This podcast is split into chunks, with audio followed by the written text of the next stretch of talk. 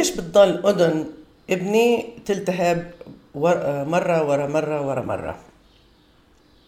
في أسباب كثيرة لالتهابات الأذن المتكررة. خلينا نحكي عن شوية منها علشان تعرفوا تتصرفوا وتعرفوا تاخذوا القرارات المناسبة لكم ولأطفالكم أول سبب اللي هو آه، الالتهابات بالمجرى الهوائي الأعلى. يعني بالدنين بالمنخار بالحلق.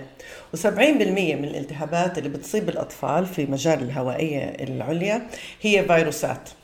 وممكن إنه تسبب زي ما بتسبب احتقان بالأنف بتسبب احتقان بالأنبوب اليوستاكي اللي بصرف الأذن الوسطى. فممكن إنه آه، الطفل ما ينصاب بالتهاب أذن بيحتاج للمضادات الحيوية. ممكن إنه ينصاب بشيء اسمه serous otitis media أو التهاب أذن الوسطى بالسوائل. وهذا ما بيحتاج لل مضادات الحيوية. بس بكثير من الأحيان الأطباء ممكن إنه يوصفوا مضاد حيوي واللي آه، بجيبنا للسبب الثاني لتعدد الالتهابات عند الأطفال. اللي هو آه، اختلال في البكتيريا النافعة في الجهاز الهضمي تبعه. فإمتى الأطفال بنصابوا باختلالات بالميكروبايوم أو بالبكتيريا النافعة في الجهاز الهضمي؟ أول شيء إذا ولدوا آه، قيصرية آه، وما قدروا ينزلوا بالمهبل فما أخذوا منك الطبقة البكتيرية النافعة اللي هي بتشكل جزء مهم من آه، جهاز المناعة تبعهم. آه السبب الثاني إنه عم بتناول أطعمة بتشجع آه نمو البكتيريا السيئه أو الضارة وما بتشجع آه نمو البكتيريا الجيده أو النافعة. والسبب الثالث هو تناول المضادات الحيوية غير اللازمة. زي ما حكينا 70% من الالتهابات في المجرى الهوائي الأعلى آه، سببها فيروسات بالأطفال. فما في داعي للبكتيريا إلا في حالات معينة وهي بدك تناقشيها مع الطبيب تبعك. السبب الثالث إنه ممكن يكون الطفل عنده حساسية. ممكن يكون عنده حساسية مثلا حساسية الربيع للشغلات بالبيئة وهي بتلاحظي إنه بصير عنده التهابات أكثر في الربيع أو بالصيف أو بالخريف حسب نوع التحسس اللي عنده. أو إذا عنده التهاب آه، حساسية مثلا ضد الغبرة اللي هي بتضلها آه، طول الوقت. وهي بتلاحظوا فيها إنه الأعراض ما بتروح حتى بين التهابات الأذن. التهاب الأذن بيروح بس بضل الولد عنده سيلان بالأنف أو سيلان بالعينين أو احتقان بالأنف أو احتقان بالعينين وشويه احا آه وكمان آه أنواع الحساسية الغذائية ممكن إنه تسبب تعدد الالتهابات خصوصا في الاذنين ممكن يكون الالتهاب آه قصدي الحساسية تجاه الحليب ممكن يكون آه، تجاه البيض ممكن يكون تجاه القمح وممكن يكون تجاه أي شيء بياكله الطفل. فالحساسية الغذائية هي زي متاهة يعني بنفوت فيها ومرات صعب إنه نحدد بالضبط آه آه، شو السبب؟ لذلك كتير مهم إنه آه، تكتبي سيرة غذائية.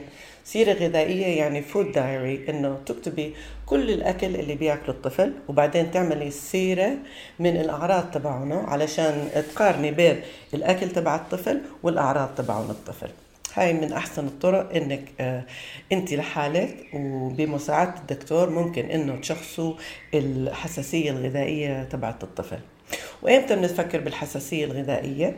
إذا كان مثلا الطفل عنده أكزيما أو ربو أو إسهال مزمن أو دائما عصبي وانت مش عارفة ليش يعني صعب عليه يهدى السبب الرابع هو الارتجاع المريئي. يعني الأكل بنزل على المعدة وبعدين شوية من الحامض أو الأكل بيطلع بالمريء وممكن إنه يوصل آه، الجزء الأعلى من الجهاز التنفسي تبع الطفل ويعمل احتقان بمخرج آه، الأنبوب اليوستاكي. ولما الأنبوب اليوستاكي بتسكر بتراكم السوائل جوا آه، الأذن الوسطى تبعت الطفل. كلكم مريتوا برشح لما تحسوا إنه دناكم هيك مليانة سوائل مش قادرين تسمعوا مزبوط.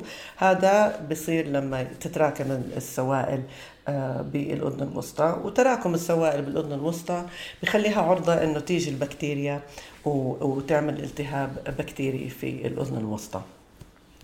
وبعدين الأعراض تبعون الارتجاع آه، في كثير من الأحيان واضحة إنه البيبي بتدشى وبطلع حليب كتير البيبي بيبكي بعد الأكل. بس الأعراض الساكتة أو مش واضحة كتير عن الارتجاع إنه البيبي بعد ما ياكل ممكن إنه يعصب لمدة طويلة أو يرجع ويقوس ظهره لورا أو يقح بعد الأكل. فهي كل الشغلات اللي ممكن تنتبهوا عليها علشان تفكروا إذا كان عنده مثلا آه، حساسية غذائية. السبب الخامس هو إنه آه، ممكن بالوراثة الطفل ورث من آه، ناس من أفراد العيلة قناة يستاكية وانبوب يستاكي صغير. يعني ما بصرف الأذن الوسطى زي ما لازم. فعادة إذا بتسألي أفراد العيلة بيكون في ناس من العيلة كان عندهم التهابات بالأذن كثيرة وهم آه، أطفال صغار.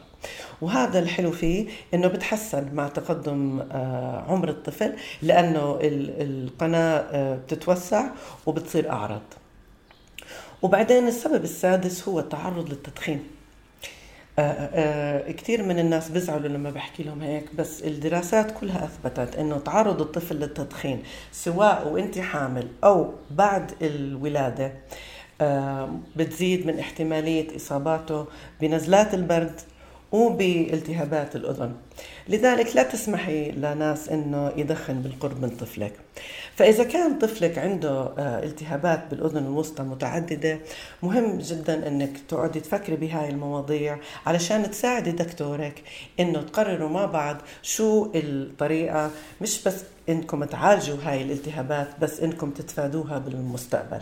إن شاء الله تكونوا استفدتوا من آه هذا البودكاست وبالبودكاست الجاي رح نحكي عن كيف تزيدوا مناعة الطفل آه ضد العدوى والالتهابات. نهاركم سعيد.